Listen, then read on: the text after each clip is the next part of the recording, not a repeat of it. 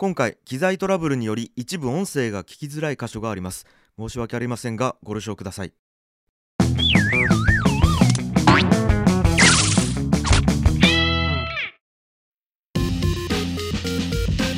前回 Hirano Suzuki はい、えー前回までは不足点の誕生から、えー王子と少子との複雑な関係？みたいな話をねお聞きしたんですけども、えーここからどうやってライジングしていくのかっていうところですねそうですねはいまず、不足点はこの時点で、とりあえずその二人の競合と戦ってですね、強いですね、皇后ですから。皇后と、まあ、家の愛されてた人と戦って、うん。まあ、一応勝ってるんですよね。うん。なあの、放送の気持ち的には。恋愛的にはね。しかしやはり安心はできない。で、そちょうどこの頃にですね、不足点は、高祖との間に3人目の子供を産みます。それが女の子なんですけど、3人目が。うんでだいぶ産んでますよ。もう3人目ですよ。で、もうこの子が生まれた頃にですね、ある日王妃、王皇后が不足点の部屋を訪れます。おこれは、多分この3番目の子の出産祝いじゃない、多分他の女官の出産祝いのために来たっていうことだと思うんですけど、たまたま不足点が不在だったんですお祝いのために来た王皇后が出産祝いのために不足点の部屋に来たんだけれども、不足点は不在だった。うん。で、この時に、その30 3番目の不足点の娘がいたんですよ。うん。赤ちゃんの状態でね。うん赤ちゃんの時にね。王皇后もその無邪気で可愛らしい顔を見て思わずこう抱き上げたらしいです。抱き上げて、まあ普通にあやして元に戻して、帰っていったと。それよりやや経って不足点が部屋に戻るとですね、まあ官房が実はもう冷たくなって死んでしまっていた。え？これを高僧に告げ口すると、高僧も激怒するんですよね。まあ、自分の子供、娘が殺された。もう、激怒したんですけど、これはやはりこの不足点の罠じゃないかと。どういうこと？どういうこだから自分の娘を殺したってことですよ、不足点。とえ自分の娘を殺して、王皇后が殺したように見せかけて、えええ高僧に告げ口をして、なすりつけたってことですよね。なすりつけたっていうかもそうですね。冤罪をなすりつけてう、、でっち上げっすよね。高僧の気持ちを王子から完全に離した上に、皇后の位から蹴落とそうとした。ということになるんですけど、えー、これちょっと気分悪いな。まあでもね、いや、ちなみにこんなんばっかりです。えー、ただ、これはね、まあどこまで信じていいかっていうのは結構微妙だと思っていて、なるほど。11世紀に成立した史実眼と呼ばれる歴史書に書いてある。結構後だよね。だいぶ後だね。数百年後だよね。るほど。で、やっぱり数百年後、その、ね、不足点の評価を貶めるためにそのように書いている可能性もある。まあね。うん。そうだね。あの、後の時代に、まあ、北宋っていう時代も、まあ、出てくるんですけれども、北宋の時代に、実は、すごい力を持った皇后っていうのが出てきて、その人が、まさに武則天を手本に自分の息子である皇帝に取って代わろうとする、実は似たようなシチュエーションが、まあ、出てきたんですよねほう。でも当時の知識人、まあ、知識人つってもやっぱ儒教の側ですよね。儒教側の知識人にとって、もう本当二人目の不足点を絶対出してはならないっていうすごい緊張感があったんですよね。だからその北宋っていう時代に、その知識階層側から不足点を貶めるっていう社会的なニーズがあったんですよね。うんだからこれは嘘の可能性結構あるなるほどん。ですけど、まあ、いずれにせよ史実としては高祖はこの赤ちゃん殺しの犯人を王皇后と信じて皇后を排斥するっていうところはやっぱりなんかあった。なるほど。高祖はこの時点でその王皇后の廃を決断します。うん。これはダメだということで決断をします。うんしかしこれはですね、高祖が決断したところで一筋縄にそのようにはいかないんですね。えー、皇后っていうのは国家の母として扱われる。うん。このお母さんを取り替えるとかできないわけじゃないですか。うん。なんで、この王皇后を廃位しようとすると、まあ、その、諸勢力全員説得しないといけない、ねはい高官たちを説得しないといけない。うん。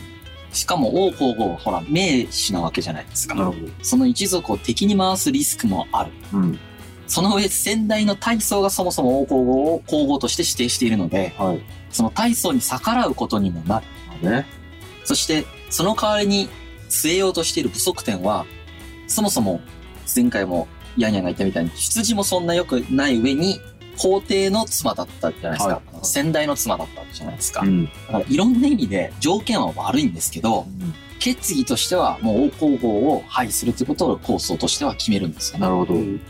で、お構想が王子を廃したいっていう、まあ、もう一つの理由があるというふうに言われてて、やっぱその背景には、あの、権力を持っている官僚たちとの権力争いがあったんですよね。その皇帝とその有力な官僚たちの間で。で、その朝村向きって前話したんですけれども、やっぱ名門貴族出身でもうすごい権力を持ってたんですよね。で、片やその皇帝の方は味方となってくれる官僚とかあんまりいない状態なんですよ。だからこうエピソードとして残ってるのは、その皇帝が朝廷で政治に関して議論とか提案したいことがあれば自由に言ってねって言っても、朝村向きが、いや政治うまくいってますけど課題なんてありませんけどみたいな、はい。そういうこう口答えをするみたいな、そういうエピソードとかもなんか残ってるんですよね。なので、その、ただ、こういうふうに八方塞がりの状況の中で、こう皇帝が唯一、この自分が政治的な主導権を握れる突破口が、実はこの王子を排して不足点を立てるっていう、あの議題だったんですよね。これっていうのはやっぱ結構他の政治課題と違って、これって皇帝自身の意思決定が結構関わってくるものじゃないですか。はいなので、もしかしてその皇帝っていうのは、この不足点を立てる、王子を排するっていうことをですね、自分の皇帝権力の回復の手段として利用した背景もあったんじゃないかなというふうに言われてますよね。だから何としてでも不足点をちょっと自分の力を使ってこう上げたかったっていう。まあ、これさえも屈してしまうと本当にただの傀儡政権うんそうそう皇帝として先代から続く家臣たちに全く口答えができない気の弱い人みたいにしかならないんですよ。なるほど。で、ね、大層の家臣たちなんだめ全員すごいわけ。そうだね。ね、めっちゃ強い人たちだから、はい。その人たちから口を出させられないようにさせられていると。しかも朝村向きはそういうことができそうだから構想を皇帝にしてるわけですから。なるほど。まあうん確かにって感じですね。うん。全然次の代の社長、若社長の話誰も聞かないっていうね。そうね。そうなんですよね。それは自我も目覚めるわな。そう。いろいろ。はい。で、その時に、まあこう、そういう悩みを持ってた時に、この不足点っていう超聡明な女性が出てくるから、この女性と一緒にやっていったらいけそうだと思ってるわけですね。はいはい。構想は。うん。で、まずは、構想は高官たちを説得するために、うん。まあ、いろんな活動をしようとします。もちろんそれを指示してるのはおそらく不足点です。うん。そういうことを考えるタイプじゃないんで、うん。構想。戦略がね、を立てていきます。うん。で、一番大切な説得対象はですね、うん朝村向きですね。うんこの時代はね、三皇と呼ばれる最高の名誉職が、まあ、三つありますと。この中でも、まあ、トップの大位という地位を占めていた。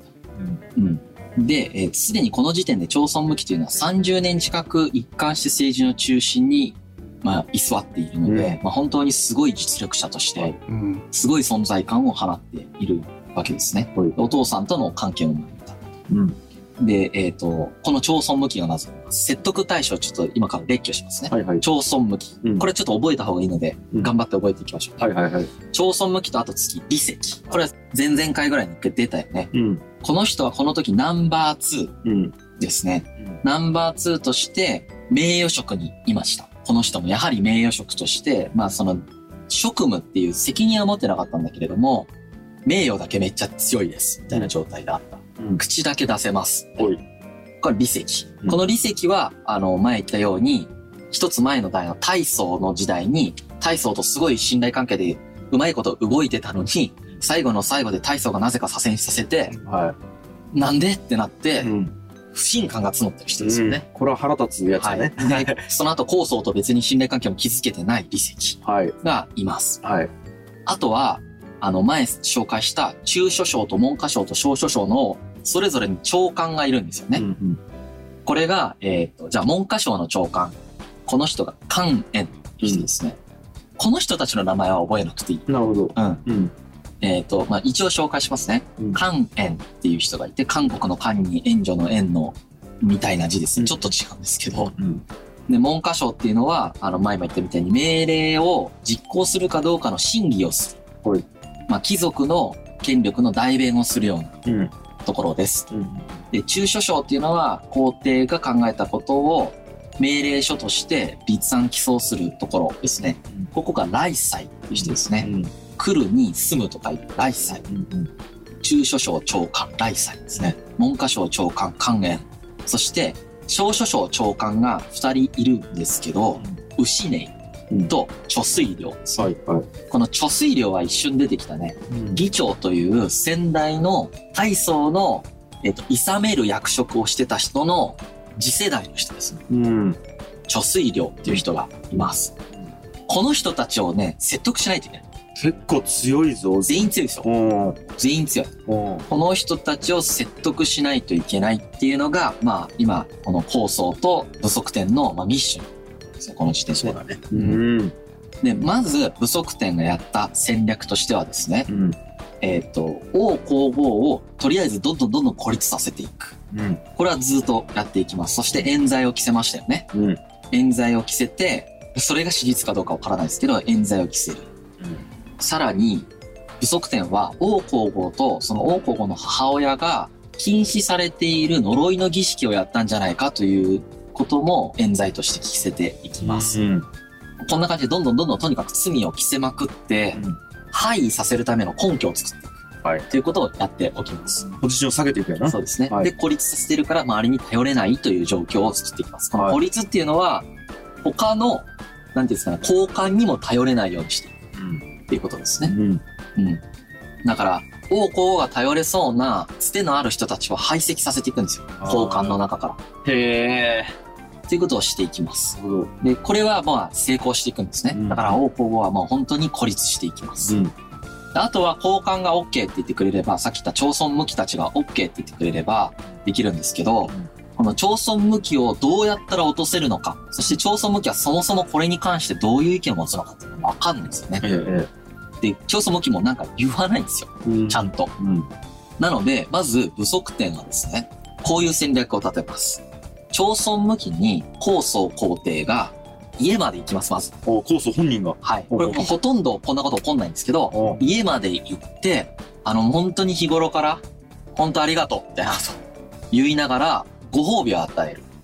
えっと、いう皇帝が、町村向きに。そう。皇帝直々そうです、そうです。直々に、おもうこう、ご褒美を与えていって、そこで、実はさ、と、皇后を変えたいんですけどね、っていう話を出してみようということで、それをやるんですね。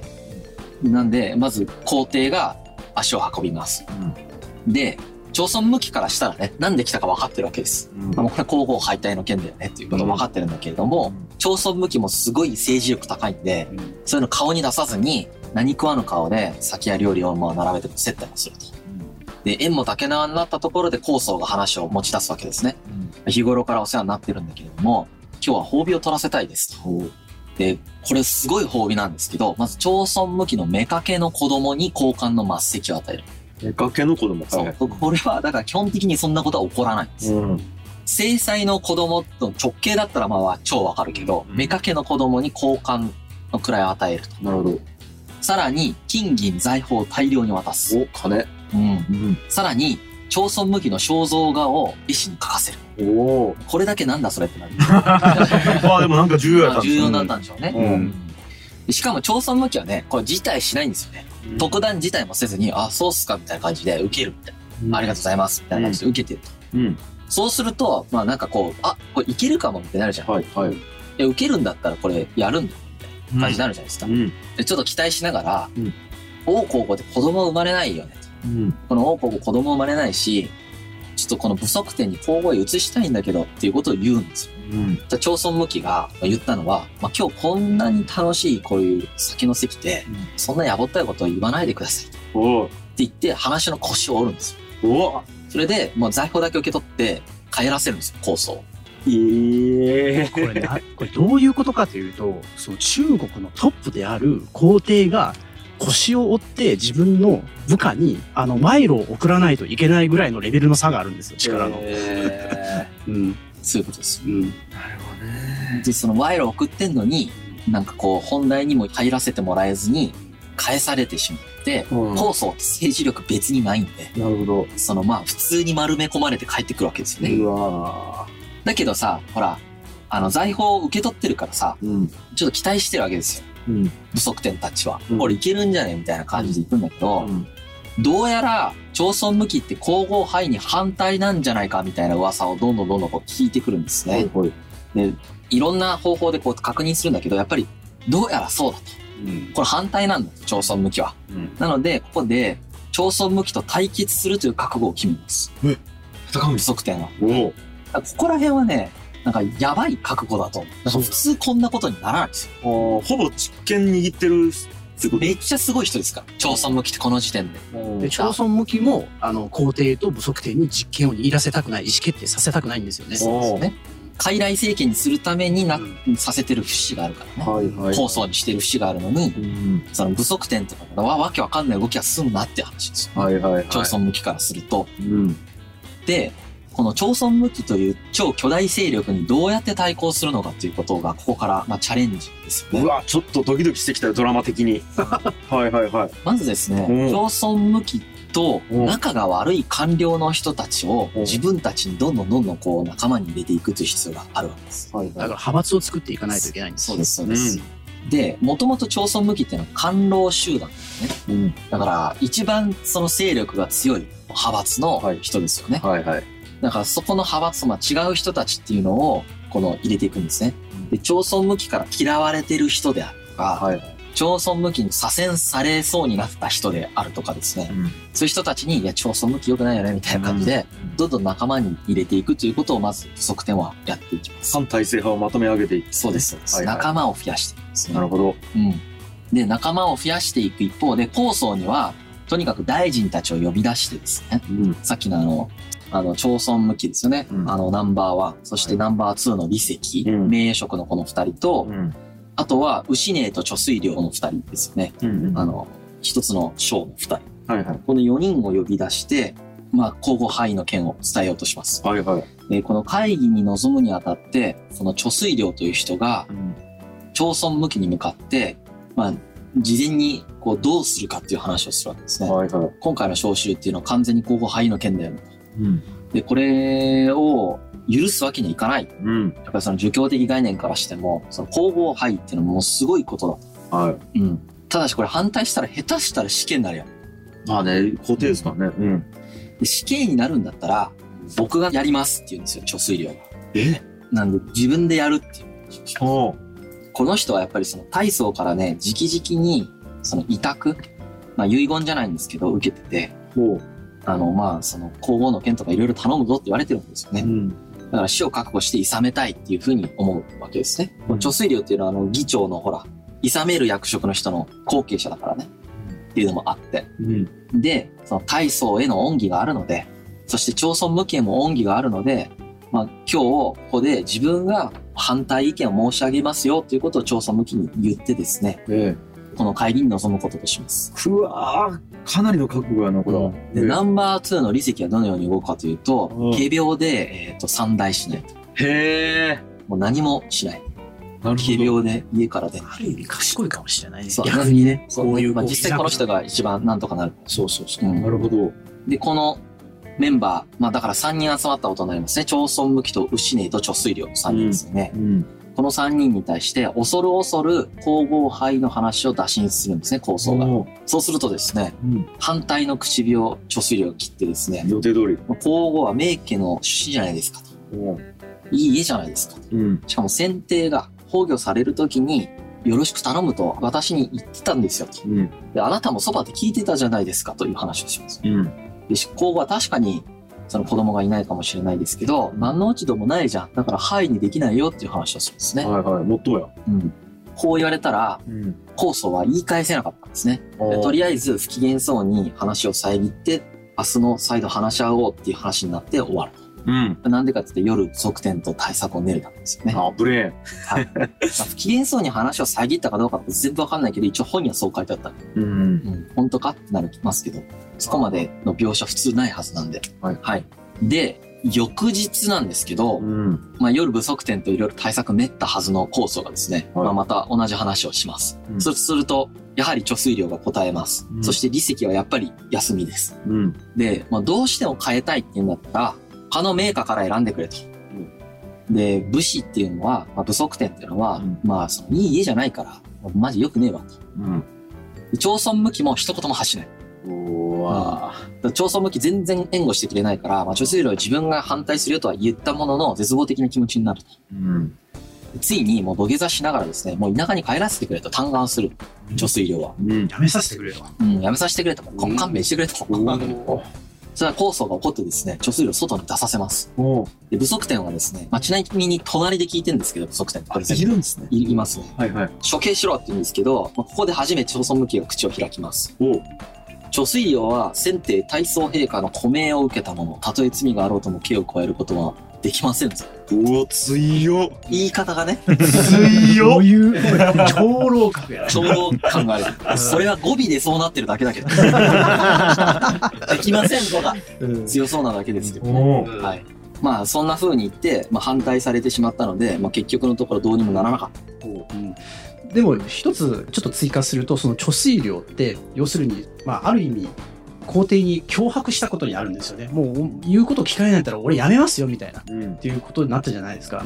で本、まあ、学者によってこのこう貯水量のすごく強く脅迫みたいな感じで出たのは、うん。交渉の場としてはあまり良くない手だったっていうふうな分析もあって、要するに何かというといちいち大祖の名前とか出してるんですよね。それはもしかしてあの高層から見てこう大層の意向を傘に来て自分を脅してるっていう風に酵素に移ったかもしれない。で酵素もすごくこうで自分皇帝になったのに権力らしい権力を発揮できないので、まあ、フラストレーションも溜まっていたと。でそこでまあ、貯水量がああいう挙動をして、で、母足点を切れさせて、もうこいつ処刑してやれみたいなことを言ったんですよね。で、これはなんかどうもその交渉学、交渉の場で、これはどういうことかというと、まあ、普通に粘ってたら、高層たちももしかして折れた可能性もある。でもこの時点で不足点が処刑してやれみたいな、こう、すごい強い口調でブチ切れたことによって、議論の論点が皇后の廃位から貯水量を処刑すべきでないという論点に変わったんですよね。まあまあ。だからつまりどういうことかというと皇帝と不足点は頼む側から頼まれる側に位置が変わったっていう一つのきっかけになったんじゃないかなっていう分析もあります。なるほど。はい、処刑をしないでくれと頼まれる側になっちゃった。ああ、うんポジションが上に上がったというか。うんうんうんまあでも実際本当のことは本人たちしかわからないです。まあこういう見解もあるということですね。まあ、絶妙なところをずっと言ってるってことですよね。そうだ、そうそうそう。うんで、だから、まあ、いずれにせよですね、酵素と不足点は、ここまで反対されると思ってないんですよ。うん。ここまで反対されると思ってないのに、めちゃくちゃ抵抗されてしまったから、まあ、驚いて、まあ、イライラしたんですよね。なるほど。しかし、やはりこの全員から反対されてるのに、それでも皇后を廃するということはどうしてもやっぱできないわけです。うんしかし、ここの中に一つ突破口があるんですよね。理石ですよ。いなかったやつ。黙ってるやつがいそう、あの人が欠席してるわけ。で、この理石っていうのは、町村向きに次ぐナンバー2の立場にあるんですけれども、うんその町村向きとやっぱり反りが合わないんですね。これあの出自が全然違うんです。二人ともタイプの出自がね。そうだね。うん。で、理石からするとですね、うんまあ、大層から高層へ代替わりするときに、まあ、わけのわかんない、いきなり左遷されて自尊心傷つけられたという過去があるじゃないですか。はいで、以来ですね、その、その政治的なところの場での自分のその身の振り方っていうのはやっぱりすごい怖いわけですよ。何やっても怖いわけですよ。そうそう。何かわけわかんない左遷されてることによってですね。うん。だから、病気と言って家に引きこもっていた。うんそして、ここでずっと策を練ってた。うんどこれどっちにしようかなって思ってるわけですよね。どっちに立つかによって、この利石の家の今後が全て決まってしまうわけですよね。どっちに行っても、間違いだったらまあ全員やばいわけです。そうだよそれぐらいでっかいことを今やってるわけですよね。うん。で、ここにですね、あの、利石が一人で高層の前に行きます。え、何時にや別の場面というか、この、この会議がね、みんなを呼んでに、は全員から反対された、その、翌日か翌々日に利石は一人で高層の前に行くんですよ。休んでてごめんなさいって言いながらね。そこで、まあ、ここでもね、当然ですけど、高層はね、利石に聞くじゃないですか。うん。皇后範囲の件どう思う？っていう話をした。この時に利石がですね、この件は、陛下の家庭のことですよ。そんな他人がなんか言うような筋合いの話じゃないじゃないですか。おお。これを聞いて、高層は、まあ、どうしようと思ってたんだけど、うんあ、そうかと。もう、なんか、押し進んじゃえばいいんだっていう風に思考がこう切り替わっちゃうんですよ。へえ。自分の妻の話なんだから、もうそんな、そもそも聞く必要なかったわ。ボーンって切り替わっちゃうんですよ。あら。これによって、皇后杯が決定していきます。だから利石キーマンになってるんですよね。まあ、ある意味ね、消極的に賛成したっていうふうには言えなくもないですけど、利石もどうも彼が論点にしてたのは、その皇后を廃するとか廃しないかっていうよりも、朝村向きたちに対するその皇帝権力の確立だったみたいですよね。やっぱ皇帝が皇帝らしくないっていうのは、システム的におかしいんじゃないかっていう、もしかしてそういう論点も彼にはあったかもしれない。なるほど堂々としろやっていう叱責かもしれないですね、ただまあ、朝鮮向きとはやっぱりその派閥が違うので、そうだね朝鮮向きは官僚集団なんですけど、うん李石は三党集団なんですね。そうだね。でこの派閥争いの構図としても、そうだね。その、朝鮮向きと逆のことを言うっていうのはやっぱりね、あこの時、ちょっとやりやすいというか、まあそうやりやすかったっうんていうことになりますね。で、この李石というナンバー2の支持を得たことによって、高層と不足とはまあ勢いがついていってですね、貯水量が命がけでまあこう抵抗をやってたんですけれども、うん結局のところ、これを実現させてしまう。王皇后の範囲というのが実現する方向に固まっていきます。えだから押し通すわけですよね。それが怖いからやらなかったんですけど、もういいかってなっていったってことです。だから心の問題なんですよ、ここら辺全部。うすげえなんか そして晴れて皇后院に着いた不足点。この時に33歳。あしかし、全然ゆっくりしてる暇なくて、うんそもそもこの位がいつひっくり返されるかってわからないじゃないですか。でそもそも自分が皇后を排して自分が皇后になってるわけですからね。うんなので、王皇后と少子っていうのが実は1年以上も前から、この皇后に位が交代する1年以上も前から幽閉されてるんですね。うん構想によって。うんで、皇宮の全権もすでに不足点に全部握られてますよね。ええだから、その王皇后と少子っていうのはもう全く、なんていうかな、誰とも連絡が取れない状態になってうんこれうんる。で、正式に範囲が決まった時点で、また別のところに移されて、もう牢屋みたいなところに入れられて、もう食事を入れた器を出し入れするだけの小さい穴以外は、もう何もない座敷牢の不潔なところに閉じ込められます。うわはい。ー一気にうん。皇后から点ですねそうですね。なるほどこの状況をですね、実は高僧が、ちょっと哀れみを催すんですよね。んまあ、もともと自分のその皇后だった人と愛情を注いでた女性ですよね。うんその人たちが、こう、閉ざされた部屋に入れられて、穴が、こう、食事のを出し入れする穴しかないような牢屋みたいなところに入れられてるっていう、しかも不潔ですよね。うんっていうのを見て、かわいそうだなと思って、こう、会いに行くんですよ。うん。その会いに行ったことがですね、不足点の耳にすぐ入るんうんですね。そっかそっか。で、もうこれで不足点もガチ切れしてですね、もうこれ生かしておいたらもう絶対ダメだなってこの二人をですね、ムチ打ち100の刑に処すっていうことにして、で、ここから先がかなり残酷なんですけれども、まあ、コースはね、ここから出してあげるよって約束しちゃってたんですけど、まあ、その約束をしたがために、不足点によって処刑されることになります。すごい今バチバチの権力闘争やってるから、ね、はいもうな、何が逆のことしてんだよ。すべてのリスクを全部もうここでね、その排除するために、ムチ打ちの刑の後にですね、腕と足を切断して、酒が入ってる亀の中に入れて、うんで、その状態で数日間は生きたらしいですけど、やっぱ死んだと。で、その死体をさらに切り刻んでいった。しかも名前を変名させるんですね。蛇っていう意味の上ばみっていう名前と、フクロウっていう名前に変えて、まあ、どこまでも恥ずかしめると。どちらもすごい中国で嫌われる動物だったみたいですね。しんど。うん、まあ、これもですね、どこまで本当か。そね。そこやな。後世の創作の可能性も言われてるよね。これはあの、漢の、その、劉邦の妻である、呂地っていう人がいるんですけど、うんこの、呂地とか呂公って言われるんですけど、この人も実は同じようなことしてるんですね。ええだからその人が同じようなことしてるから、それになぞらせたエピソードとして出してるだけの可能性も。なるほどなるほどん。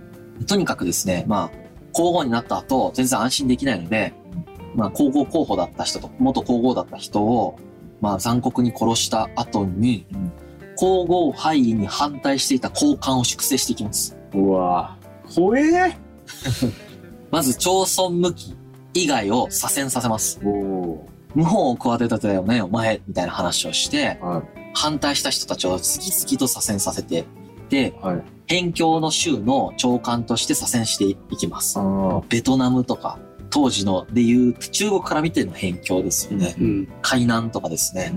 自然とかね、そうね、そういうところに送っていって、うんとにかくもうそこで死ぬまでそこにいさせるうんとか自殺させるということをさせていきます。うんで、そうすることで、町村向きを孤立させていくんですね。うん町村向きが、そのグループとして占めていた主要ポストのにいた人たちをどんどん左遷していって、不足点の息がかかった人たちっていうのをどんどんどんどん入れていく。うん。どんどんどんどんいろんな新しい人を抜擢していくことで、えっ、と、朝鮮向きを孤立させていきながらですね、今度は朝鮮向きに無理やり謀反の罪をまた着せる。うわーついに。うん。えっ、と、謀反を裏で糸で操ってるのが朝鮮向きだというこじつけをして、罪に処すると。うん。コースはさすがにちょっとね、躊躇したんですよね。朝鮮向きって先代からの重臣で、国を支えてきた素晴らしい存在であって、うんまあ、その戦王からすごく尊重された存在だったのだけれども、これを左遷して自殺させることに、まあ、側転は成功するあらー、死んだんですね。と。はい。うん朝鮮向きも負けちゃったんですね。うわ結構なラスボスを倒した感じだよね。そうね。ー。はうん。なんでね、まあとにかく、こうやって、どんどんどんどん排除していくんだよね。性的を。クリーンクリーンナップです。ー。クリーンアップ。すごい力だよね。すごいなもうだから強い敵は大体いなくなったん？まあね、本来であれば、皇帝って確かにこういうことやる権力を確かに持ってはおるんですよ。はい。まあ、持ってはおるものの、やっぱりそれぐらいの強権を発動するっていうのは本人にとってもすごい怖いことですよ。だって、そうだよ。みんな怒らせちゃったら、もう政治の運用できないわけですから、この国を一人で動かしてるわけじゃないから。うん。だけど、そういう風に不足点が、まあ、高層の背中を叩きまくることによって、高層の本来持っているその権限っていうのを発動させて、どんどんどんどんぶっ殺していく。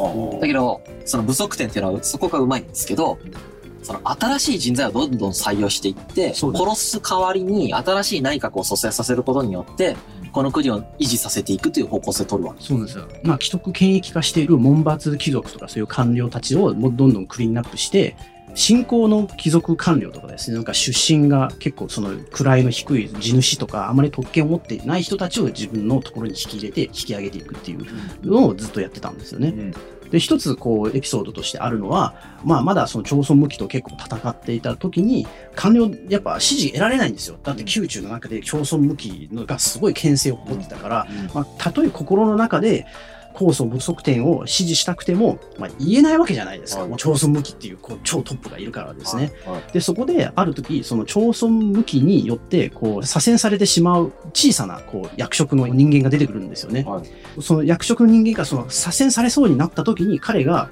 高層とこの不足点を支持するみたいなことを表明するんですよね。彼が最初に。で、それを不足点と高層は、おやったっつって、その人をめちゃくちゃこう高い位につけるんですよね。これが結構でかくて、たった一人なんですよ。で、しかも感触も高くない。しかもただ単にその投機の輩なんですよね。タイミングを見て、ただ単にその自分の身を守りたいために、こう、不足点についたみたいな感じなんですけど、これって結構でかくて、これ周りに対してこれをやってるんですよねそういう。こね。こんなに感触の低いものでも、高層と不足点を支持すればめっちゃ抜擢される。めっちゃ出世される。ということで、こう今までこうあまり出世できなかった人がどんどんどんどん不足点と高層のところに集まってきて派閥が形成されていくんですよ。そりゃそうです。チャンスやもん。そうなんですよ。なんかそういったこともなんかやりながら闘争を勝ちな上がっていくっていう感じですね。だから、その、結局ですね、うん。建国の後進たちをぶっ殺していってると思うんですね。うん。建国するときに、まあ、役に立った人たち、うん。功績があった人たちが、うん。その三代目の構想の時代には、もう逆に自分たちの派閥争いをしているまあ邪魔な存在としてなっていくと。国からすると。うん。その国からすると邪魔な存在を消していくという作用が不足点が機能するんですよ。なるほ不足点はそのように機能していく、国にとっては。ど。うん。でも不足点が考えてるのは自分の権力のことだけなんですけど、うん。結果的に毒を持って毒を制すみたいになってる。なるほど。これが東王朝のその長命につながるんですよ。うーん。なるほどな。で、結構、それで長く続くわけですね。毒が毒を制してその毒が最後なくなりますから。はあ。中和するんや。毒と毒で。面白いですね。そうなんへえまあ、。これでちゃんとね、皇帝もちゃんとした、ね、名実ともに皇帝になりつつある。そういうことですよね。もともとだからすっごい気使ってたわけですよね。だからそりゃそうだよね。子供の頃から圧倒的知性を制しているお父さんのうん腹心たちがいて、その人たちに気使うのは当たり前じゃないですか。そのシンプルにメンタル的にもう優劣がついてるわけですよ。ええええそれをだから、不足点っていう存在が、そこのスイッチングさせちゃったんですよね、構想。はいはいはわあ、でもなんか、一応ずっと裏にはいるんですね、不足点。まだ。うん、まあ、肯定じゃないです。想定じまあでゃないですか。も基本的にはほぼ、その、構想、その不足点に従ってますよ。ですよね。はい。従ってるし、もう逆らうことさえできないですよね。うんこうやってあの、他の昔の皇后に会いに行ったらもう処刑されてるわけだから、うんなんかやろうとしたらなんか怒っちゃう。うん。でまあ表向き上はまだまだ皇帝じゃないし、裏で操ってる状態ですよね。そうです。うん国を、もう。トップたちをね。はい。ここからどうなっていくのかですね。はい。で、この後、そのまさに裏で操るという時期結構長く続くんですけど、そのどのように操っていくのか、おまあ、あとはどういうことが起こっていくのかっていうのがその次回ですね。なるほど。はい。ちょっと楽しみですね。なんかこのままでもいいような気もしますけども、ここから表にどうやって立っていくのかっていうところですね。ありがとうございました。はい。G. Haye, Suzuku.